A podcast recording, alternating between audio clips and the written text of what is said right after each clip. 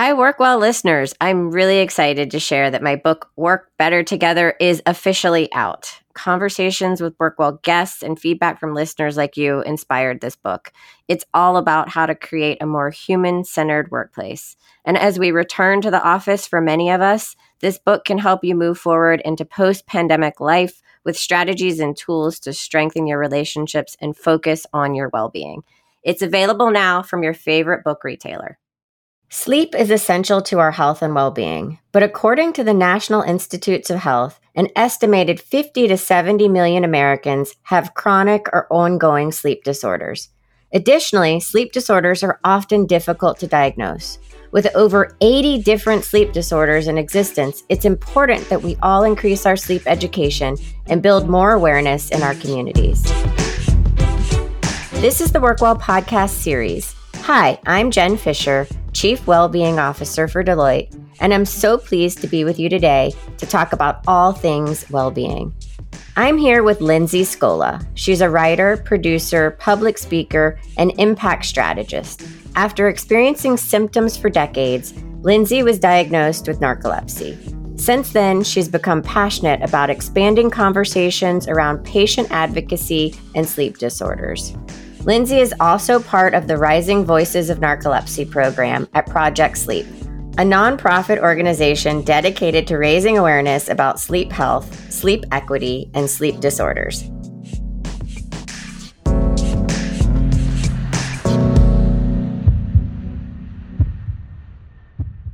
Lindsay, welcome to the show. Thank you so much for having me. Yeah, I've been I've been long awaiting this conversation, so I'm really excited, but I want the listeners to learn a little bit about you, who who you are, um, and you know why you do what you do, and a little bit about your story. We'll dig into that, but um, how do you like to introduce yourself?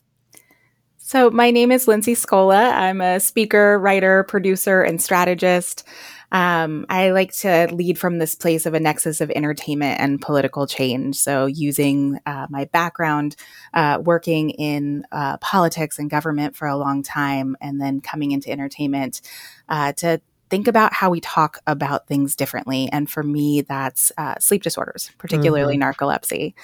I was diagnosed at 35 after having symptoms for 20 years and have spent the last five years figuring out how I live a better life uh, with narcolepsy, but also how the next person doesn't go 20 years without getting a diagnosis. Yeah, I mean, let's let's dig into that, right? Like, first of all, I think demystify narcolepsy for us um, because there's probably a lot of thoughts and myths or beliefs out there about what narcolepsy is um, or maybe what it isn't. Um, so, can you tell us about narcolepsy, what it is, and then also how common is it? Absolutely. So, uh, when I was diagnosed with narcolepsy, my doctor tells me this, and I cock my head to the side and say, I don't think you're right because I've never fallen asleep into a bowl of soup. Mm-hmm. Uh, because for me, I thought narcolepsy was someone who just fell asleep while they were talking or standing up and fell over. And that's absolutely not the case. It's a disorder of the sleep wake cycle. So your brain is often confused about when you're supposed to be asleep and when you're supposed to be awake. So for most people, this uh, shows up as something called uh, extreme daytime sleepiness, which can be anything from right after you wake up, no matter how restful your night's sleep was, feeling like you've been awake for 48 to 72 hours. You can have something called sleep attacks where you're feeling okay, and you're concentrating, you're you know not feeling particularly tired, and then out of nowhere, sleep consumes you and you feel extraordinarily heavy. Uh, and feel like if I don't go to sleep right now, I'm going to die. Um, call this a, a sleep attack. Mm-hmm. Uh, it's also um, hypnagogic hallucinations, which is a hallucination either right as you're falling asleep or right as you're waking up. Um, and this can be uh, something that you see in a room, it can be something that you hear um, or something that you feel. Uh, this can be coupled with sleep paralysis, which anybody has the possibility of feeling. And that's when you're in a dream and you can't run, you can't scream. Uh, people with narcolepsy have this uh, more often than others. And it's usually you're in the surroundings where you're sleeping uh, and you're in between uh, sleep and awake. And so you can be having a hallucination that something is in the room and you can't, you can't get away from it. And you can't scream. Uh, and then there's uh, cataplexy, which is a loss of muscle tone um, when uh, you're experiencing some sort of strong emotion. And so for someone like me, it's really subtle. It's in my face. Either my lip dro- uh, droops a little bit or an eye drops. Um, but it can be anything to completely falling over like a marionette doll. Um, not everyone with narcolepsy has this, uh, but it is it is a symptom for some people. And so, how common is this? And and maybe that's a, a not the right question because I, I I gain from what you're saying and in your own story that I'm aware of is that it doesn't get diagnosed as quickly as it should. Absolutely. So, from what we know, narcolepsy should be about one in 2,000 people, but it's diagnosed and people are receiving treatment at around 25%. Mm. So, uh, there's 75% of people with narcolepsy out there that don't know that their tired is different from everybody else's. So, tell me about like that period of time, which was a long time before your diagnosis, and like what was going on with you. You clearly knew that there was something wrong. I specifically remember uh, around 16 or 17 telling my doctor that I felt extraordinarily tired. Um, I was having those sleep attacks that we talked about. Um, I was in a, a summer class and uh, would just get these moments where I painfully had to go to sleep.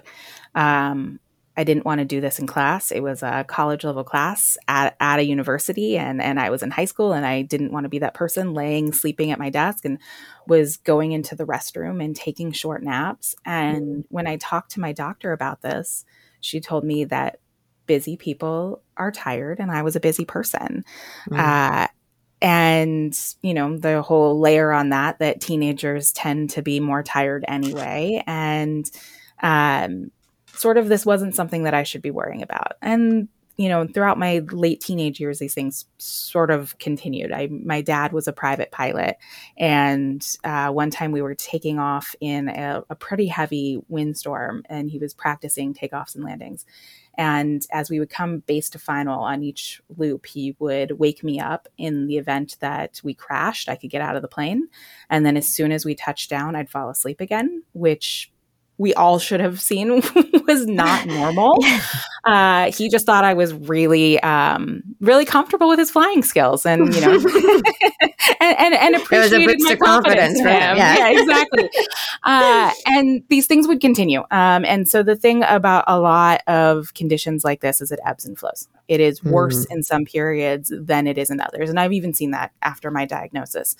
But you sort of push during the bad periods. You don't get an answer. You get gaslit from yourself and your peers and your doctors, and you take a step back. And for me, uh, I worked in politics, and so I was moving all the time. So every time the bad period would come, I had a different doctor and I was completely starting over. Mm. So you get that sleep hygiene checklist and I mean, I was working on campaigns. I could not do everything on that list perfectly.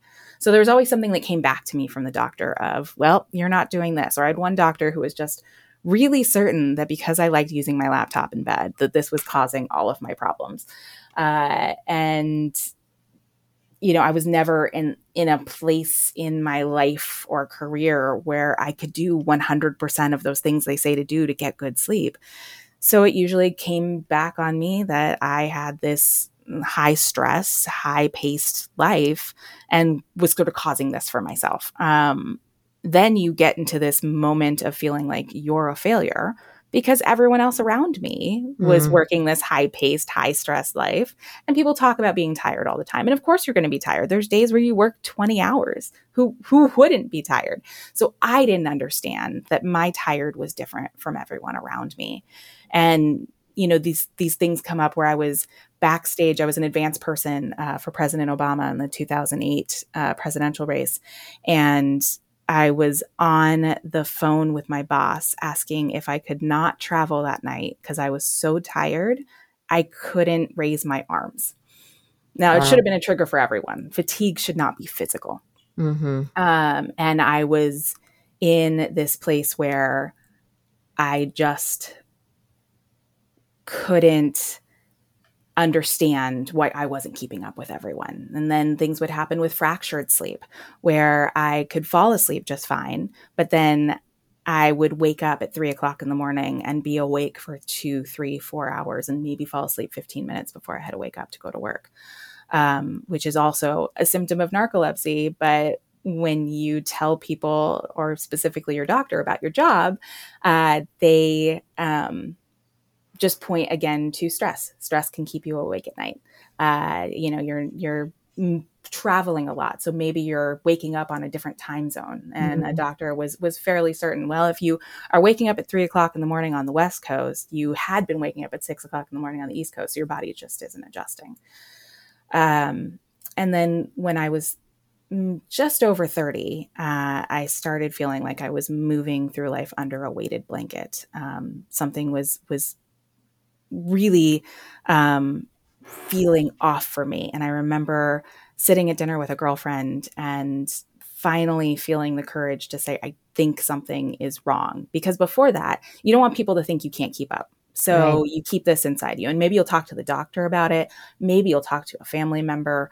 Uh, but talking to a colleague of mine and a friend, like I got the courage to say something. And she had a four month old who was in sleep regression. And she was like, Oh, you have no idea what tired is. So mm. it was this thing where I was like, all right, the doctors have told me that nothing is wrong with me. Now friends are telling me there's nothing wrong with me. This is this is clearly in my head. Um, I finally got to this place when I was 35 where I was having these sleep attacks almost daily. I was uh, sleeping in the bathroom at work. Um, my office was also attached to a theater um, and had these deep wells in between the seats on the concrete floor where I felt like I could sleep and no one would see me. Um, and I was operating like a lunatic zombie. I had wow. zero control over my emotions. I was so exhausted that I, you know, if, if I could get into clothes and into my office that day. It was a victory. I was doing a lot of automatic behavior where I was driving and taking sort of micro naps and not able to remember what exit I was supposed to be getting off of. Um, would like fall asleep for a second mid writing an email and have some like gibberish in the middle of a sentence and keep going and then send it. Um, and so I go to my doctor. I say, please, please, please do something. Uh, she gives me a sleep study for sleep apnea. It comes back and says that it's negative because I don't have sleep apnea. Right. And she tells me everything's fine. And at this point, I am apoplectic. Uh, I go home, uh, eat an entire pint of Ben and Jerry's and a bottle of red wine, and I find the end of the internet uh, and find that the sleep study, the home sleep studies that they give you for sleep apnea, were invented by the VA as a low cost um, alternative for overweight middle aged men. I was like, all right, this is not me. I could still maybe have sleep apnea. Give me something else. So I go in with this whole dissertation, uh, and she stops me midway and says, We're now beyond both of our education on sleep, and I will send you to a sleep specialist.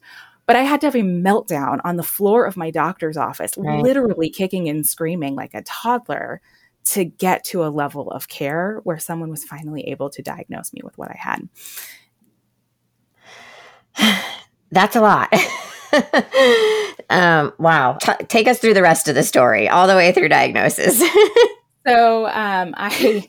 Uh, mind you, I said the lunatic zombie thing. Uh, so I get to the sleep specialist, and was not able to have a conversation with him mm. that didn't turn into like ugly cry, breathe into a paper bag uh, type of conversation within like 30 seconds of us starting to talk. I'm insisting to him at this point, I have sleep apnea. Uh, and he's like, I'm looking at this. I don't think you do. So he, he let me take a hospital sleep study that week uh, so that we could prove I didn't have sleep apnea. Um, but in order to do the uh, neurological exam for narcolepsy, and they look for for several different things. So they were never saying narcolepsy to me at this point. We were doing a neurological exam to see if it was something else. Um, you have to go off antidepressants uh, because antidepressants um, can change your sleep architecture mm-hmm. for them mm-hmm. not to necessarily be able to see what they're looking for with this neurological exam. Which, in the case of narcolepsy, they're looking at how fast uh, you go to sleep um, and how quickly you go into REM sleep. Now, I thought that uh, my antidepressant was the thing that was holding me together um, and was sure the minute they took this out of my body, I was just going to unravel into a million pieces and potentially in the floor of my office. Uh, so uh, this this was a particularly dark time um, in this moment where I'm trying to titrate off of uh, my antidepressant medication. I am exhausted and again have zero control over my emotions. Uh, but I got there, uh, did the sleep study. Um, they uh, give you a, a, series of these naps. They sent me home um, uh, faster than the final one, so I probably should have known at that point. But I'm very good at compartmentalizing. Uh, my fastest nap was in 59 seconds, um, and fell into REM sleep in, in, in, all of my all of my naps. And uh, about two weeks later, got my my results back, and uh, was really dumbfounded and I'm someone who has always been an open book. I I like to talk about all of my feelings as I'm feeling them, um, much to you know my my partner's uh, enjoyment occasionally. uh, but the first thing I said to him when I called him uh, after my appointment was, "I don't want anyone to know," mm. because I was so afraid that people were going to think that I couldn't cut it. And I wasn't working in politics anymore at this point. I was working in publicity, and the, the number of you know 4 a.m. emergencies on this are, are not many but I didn't want people to think I was that person that was going to fall asleep into my soup. And uh, that was a very dark and lonely period for me because mm. uh, I'm an autoimmune collector. Um, some people collect records um, or Hummel figurines. Uh, I, I, collect autoimmune disorders. And when I got diagnosed with um, Hashimoto's hypothyroidism when I was 24, I cried for a morning that I was going to have to take a pill every day for the rest of my life. And uh, pretty quickly learned that I take that pill and I never have to think about my thyroid. For the most part, that's been right. When I was 27, I got diagnosed uh, with celiac disease mm. um, outside of an epic meltdown on the phone with my mother that I would never eat my own wedding cake to the fact that she was way more concerned that I was going to find someone to marry. Uh, she just let me cry that one out. Uh, I found a bakery that afternoon uh, and found out that as long as I don't put gluten in my mouth, I don't have to think about celiac. And then narcolepsy came. I was like, all right, I am going to find the pill that makes me me again. And then I never have to think about narcolepsy. And then you find out that with narcolepsy, you don't get better. You just mm-hmm. get better at having narcolepsy. And so being in this incredibly lonely place of not feeling like I could talk about this, not wanting people to know I was going through this, um, and then not having a novel treatment. There is a specific thing I can take for my thyroid that's underactive that makes more of what my thyroid should be making and it takes care of that problem. We don't have that for narcolepsy at this point. So you take medication that you can that is going to um, ease some of your symptoms and hopefully it doesn't give you more side effects that outweigh that.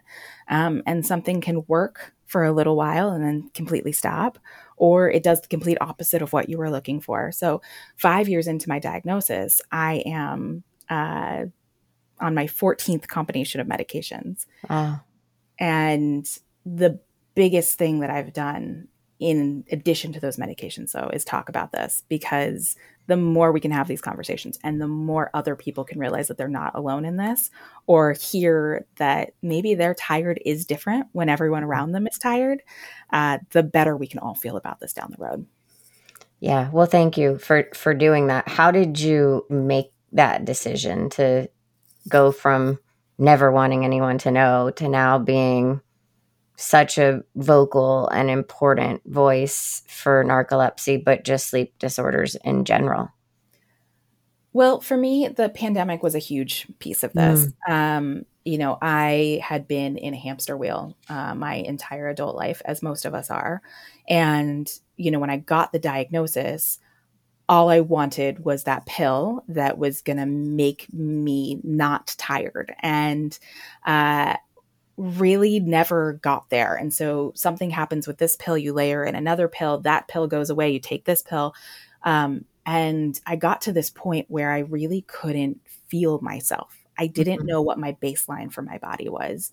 So when the pandemic came along and I was able to work from home and had that flexibility to nap when I needed to nap um, and shift my hours around if I needed to do that, I was able to go off all of my narcolepsy medications so mm. that I could hear my body, figure out what my baseline was, and then be a little bit more thoughtful as I added those medications back in. Uh, because there was some stuff that, like, a pill was causing this side effect, but because I took the, only the other pill out, I didn't know that it was coming from that one. So it was so good for me to like get that baseline and figure out, you know, where I was in this combination. But in doing that, sort of connected with my brain. Mm. Uh, and for me, my whole career had been in politics and advocacy and serving other people. How do we make the world a better place? And what was missing for me in this was how do I make sure that the next person doesn't go for 20 years? And had to make a decision. And and and thankfully at this point, I'd also gone out on my own. Uh, I um, have a consultancy. I'm my own boss. Uh, my clients are aware of of my condition, uh, and I don't feel like I am going to lose opportunities or have a boss judge me uh, in a way that if I am vocal about this, that, that that's going to blow up for me. So you know, all of those things kind of came together and deciding that I was going to be yeah. uh, a more vocal participant in this conversation. Um, and it's been extraordinary for my mental health because it's it's made all the pieces fit together of who who I was authentically, um, but taking advantage of my privilege of the type of job that I have that I can mm-hmm. be vocal, which has been particularly important for me recently for those of us who take stimulants to manage narcolepsy. That uh, there's a stimulant shortage right now, right? And if I was, you know, a doctor or working retail or somebody who needed to drive a vehicle regularly for work uh, and was caught up in this, that I wouldn't be able to talk out the same way that I can. And I feel like it is my responsibility as someone um, who has that flexibility in in my work and my position uh, to be a voice for the people who can't be a voice on this right now. And um, and and extraordinarily grateful to be in that position. Yeah. What and what has the response been like? For you? Uh, the response has really been incredible um, yeah. because some of the notes that I've seen of people uh, feeling like they're not anxious people, and this happens a lot for people who have been diagnosed with narcolepsy, is that most of us were misdiagnosed with anxiety and depression. Mm-hmm. And then as soon as we got our narcolepsy uh, symptoms managed, uh, the anxiety and the depression went away. Um, and you know, cycling through all sorts of different um, anxiety or antidepressant medication, especially for me, uh, it would make some of the anxiety symptoms go away, but it didn't make the reasons that they were happening go away. Uh, but and what I'm hearing from people uh, with uh, narcolepsy or similar conditions uh, that take these stimulants is that their their anxiety is through the roof right now hmm. because mm. they are. Um, you spend a week um, panicking that the uh, prescription coming in the next week isn't going to come. Uh, and then you find out if your pharmacy is going to be able to fill your prescription or not. And usually, when it's not, you have to find another pharmacy that can do it. Uh, then you have to get a new prescription from your doctor to the new pharmacy. Uh, and then you have a period where you're either unmedicated or you're scrambling to get the medication from a pharmacy that could be, you know, an hour, two hours away from you. Uh, and then you come back into a medicated place where you're wildly behind because of the anxiety leading up to it and the time off medication. And mostly hearing from people about how high their anxiety is around yeah. this and that they can't do anything about it and that makes their anxiety even worse mm-hmm. so it's been it's been nice to get that feedback it's also been nice to have this as an opportunity uh, for for people to understand what these sleep disorders are in the first place yeah i i mean I, I'm I'm hanging on every word that, that you're saying because I just think that what you're doing, the work you're doing, what you're putting out into the world for people that have narcolepsy and and similar disorders, but just for everyone, um, you know, the power in in your story and the education in your story for us all to learn more and understand is so important. Um, and I, and I want to shift a little bit to just talk about kind of sleep in general. Um, because if I rewind, you know five six years ago i actually think it still exists in in many cases especially in in the working you know the world of work um, you know the conversation around sleep and you know this this notion of you know i'll sleep when i'm dead or i only need three hours of sleep or i only need this or all these kind of misconceptions. There is more of a conversation around the importance of sleep but is that conversation in your mind helping create more of an understanding around sleep disorders or like where do you see where do you see that being like right now and and how is that evolving in your mind or how should it evolve in your mind well I'm very happy that we are no longer talking about how um, super successful people only sleep four hours a night. yeah. uh, there was that conversation all through the 90s and the early 2000s. And I feel like it's been great to get to this place where people are saying sleep is important, but they're saying sleep is important and you should sleep eight hours. Sleep is a bell curve. So that means that there are some people who can sleep four hours and that's what their body needs. But there's also people who need 12 hours of sleep. And so eight hours is only the top of the bell curve. So instead of telling people that they need to sleep what's best for their body, we tell them to set a different goal marker. So instead of saying you only need four hours of sleep if you're going to be highly successful, we tell them now that you need to sleep eight hours. So it's another thing for you to think you're failing on. So yeah. the people who need less than that think they're failing by not getting to that eight hour mark. And the people who need more than that think they're failing because they need more than that eight hour mark. And so what happens in that conversation is it's another thing like the sleep hygiene handout. And I'm not mm-hmm. knocking the sleep hygiene handout. There's lots of good stuff there. These are things that all of us should be doing. But we tell people that there are certain things that they need to do to be successful on this versus sleep for what is best for your body. What does your body feel the best at sleeping? And if you try to do that and you are trying to find that place where your body feels good and you can't, then people need to know that medical intervention is available. Mm. They may have narcolepsy. They may have idiopathic hypersomnia. They may have insomnia. They may have sleep apnea. Uh, there are 80 sleep disorders out there. Yeah. And people have no idea that fatigue can come from something other than a bad mattress or, you know, work and family stress. And I was super excited to see, you know, everyone celebrating Sleep Week in March, but we used it to sell mattresses and pajamas and night cream, and nobody was talking about sleep disorders. Right. Because I have a stack of ergonomic pillows that I will someday let go of. It's hard for me, but I was sure if I just got to that pillow, everything was going to go away. Yeah. Uh, I was going to feel good. We need we need a step further on this. We need a step further for people to understand what they're looking for in their sleep, and if they're not getting it, how to talk about it to their doctors. Because the other issue around this is that depending on what study you look at, the average doctor in the United States has between one and three hours of sleep education. Yeah. And probably so, sleeps between one and three hours themselves. yeah. Or, you know, they went through their residency and they yeah. were working 48 hour shifts. Right. People right. people don't function well in 48 hours. And so we we we we know that. And so when they're thinking uh, someone has a stressful job, well, I've been through that. Of course, right. your brain doesn't feel good. Yeah. And so, you know, when I talk about, you know, five symptoms of, you know, being part of a narcolepsy diagnosis, they never show up at the same time.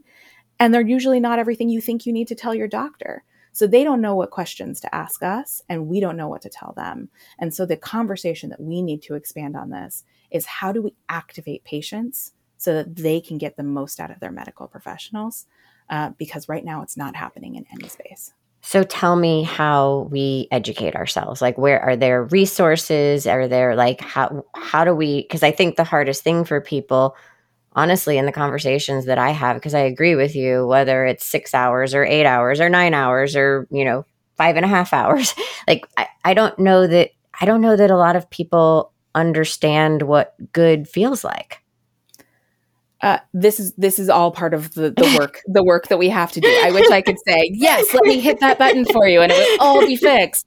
Um, but we're trying to do more out there. So um, you can come to my website. I have some resources up there. Uh, you can go to my favorite uh, nonprofit, Project Sleep. Um, and there are tons of resources there for toolkits for everything how to uh, identify issues with your sleep, to if you've already have identified issues with your sleep, how to work with uh, your job, um, your doctors, etc. Um, but we need to do more, and that people need to see sleep issues out there. And so, one of the things that's super important to me is how do we fix the presumption that someone with narcolepsy falls asleep in their soup? Mm-hmm. It's not a funny joke. It never really was a funny joke. Uh, so, how do we fix this on TV? TV has moved the social needle for us. Uh, we, we, we know that um, race relations and gay marriage and huge social issues, uh, being on TV has helped that culture shift. How do we move the diagnostic needle now?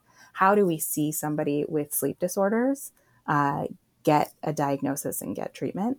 Uh, and I think that that is absolutely possible because I'll tell you, when I was at my worst uh, with my pre diagnosis narcolepsy, I was being awoken by a ghost child asking to hold my hand. Uh, I lived in a bungalow in Echo Park in LA, so it was probably a yes and situation on the haunting. But uh, I went out and purchased sage and was trying to, you know, do a séance in my house, not talk to my doctor about a neurological episode. Um, and even when I got diagnosed, everyone talked about hallucinations as being visual and i wasn't really having visual mm. hallucinations all my visual all my hallucinations are generally audio so getting things out that are not uh, a textbook definition of what these disorders are but how they show up in real people. If you're hear- hearing construction happening in your backyard on a regular basis that's not happening or people are in the hallway of your apartment speaking russian uh, at two o'clock in the morning um, you know these these could be issues uh, of a sleep disorder um, versus if someone's just hearing you know hypnagogic hallucinations. So i want to figure out how we get more cultural um, representations out there so that people are, are are seeing this and being able to relate with it and be able to have a baseline that they can speak to their medical professional about. Yeah I, there's a lot of work to do there i think but um like what do you tell people? You know if you when you tell them i you know i live with narcolepsy and they have the reaction like oh do you fall asleep in your soup I usually laugh about it, um, and then and then let them know that uh, that's actually not how narcolepsy looks. Although my mother has now informed me that when I was three, I did fall asleep into a bowl of soup. so apparently, I'm a giant fraud. Okay, but, but every I feel like every three year old does that. So no, you're not exactly exactly. um, but no, it's explaining to people this is what narcolepsy looks like for me, and the number of people in the short period of time that I've been vocal about this who have gone to a doctor because they read something that I wrote or mm. they've had a conversation with me. Uh, or when I was talking about my sleep paralysis episodes and they were like, oh, I've been having these since I was a little kid. But uh, grew up really religious and thought the devil was in their closet um, is actually a lot higher than you would think. And mm. um, I I know of a ton of people because of these conversations with me in person have gone to a sleep specialist uh, since then. So uh, I can only imagine how many it is that I haven't had the pleasure of having the conversation with. So it's Ugh. really important that people see and hear this stuff, but see it and hear it as the stories that come from people and yeah, not just the, the diagnosis definition. Right. Real human, real human people. so tell me how you manage like what does your narcolepsy look like now on a day-to-day basis and how do you manage it? So narcolepsy is with me every day uh, whether i want it to be or not. Uh, and so it is a constant negotiation. Uh, i take uh, a medication in uh, the morning the afternoon and at night. Um, it's a daytime stimulant for me and then i take um, uh, something that helps my sort of sleep architecture uh, at night to to get uh, longer, deeper sleep. Uh, and then, in addition to that, um, I meditate. Um, I definitely find that if my stress is lower, I have fewer sleep paralysis incidences. Mm. Um, I try to get as much exercise as I can. Um, I, I'm one of those people that uh, if I like have a new exercise routine and I like messed it up on Monday, I can negotiate with myself that I don't need to do it the rest of the days and I'll just start over next week. So there's been a retraining for me of exercise doesn't always look like getting on a treadmill and running for 40 minutes, um, that it's going for walks or it's getting in the pool at the apartment complex and doing some laps or it's uh, doing like a speedy 40 minute clean of my apartment where I'm moving quicker to get stuff done. Um, and I definitely find that as long as I have more movement in my life, long stretching sessions, something like that, um, my symptoms are more consistent. Um, I don't have as many of the the sleep paralysis, or sorry, the sleep attacks, um, where that sleep hits me um, in a really hard way. I nap every day. Um, I try to be as consistent with that as possible. Um, I tend to get really sleepy um, in the afternoons um, between like one and three o'clock. So I set up less meetings around those times um, and make sure that I have a quick nap. Um, I always sleep for under 30 minutes because I'm someone who can fall into REM sleep really quickly. Mm-hmm. I try to keep myself from from getting into the REM sleep because if I wake up in that, I'm going to feel really crappy for the rest of the day. Um, and I try to be as gentle on myself as possible uh, because there are going to be bad days, whether I planned for it or not. And the more I beat myself up about not managing it or mm-hmm. that I'm not going to get that work thing done that I planned on that day, the worse it gets. So, uh, this is definitely a, uh, a practice. Uh, I can't say that I'm always succeeding on it, um, but I, I, do the best to treat myself with kindness on this and then have a sense of humor about it. Um, when my medication is off, uh, I've talked about the emotional uh, symptoms that I have. Um, I had one of those like pegboards that had like a Gandhi quote on it, and my uh, partner took all the letters off one day and put days since meltdown with a zero. Uh, and now we just keep the meltdown board uh, to, to, to, track how things are going. Um, but I think if you if you can't um, have a sense of humor about yeah. this stuff, it makes it a lot harder. Uh, and especially when people do make that assumption about yeah. me that I'm going to fall asleep in my soup or ask me how I'm going to handle something because I have narcolepsy. Mm-hmm. Uh, being able to laugh at situations does make it easier. I think that's wisdom for all of us. So thank you. I think we could all uh, uh, go about life with a little bit more kindness for ourselves and others, and a little bit more humor. So I think that's a message that we that we all need to hear, regardless of what our life situations are, what life is throwing at us at this current moment. So Lindsay, I, I, this I feel like we could keep talking. Um, this has been incredible. Thank you, thank you for sharing your story. Thank you for everything that you do um, for the world and the world of sleep disorders and and those um, living with narcolepsy. I think that what you're doing is so incredibly important, and it was a true honor to have you on the show today. Thank you so much for having me, and thank you for taking the time and providing the space to talk about this. Uh, the more people who see themselves, the better all of us are. Absolutely.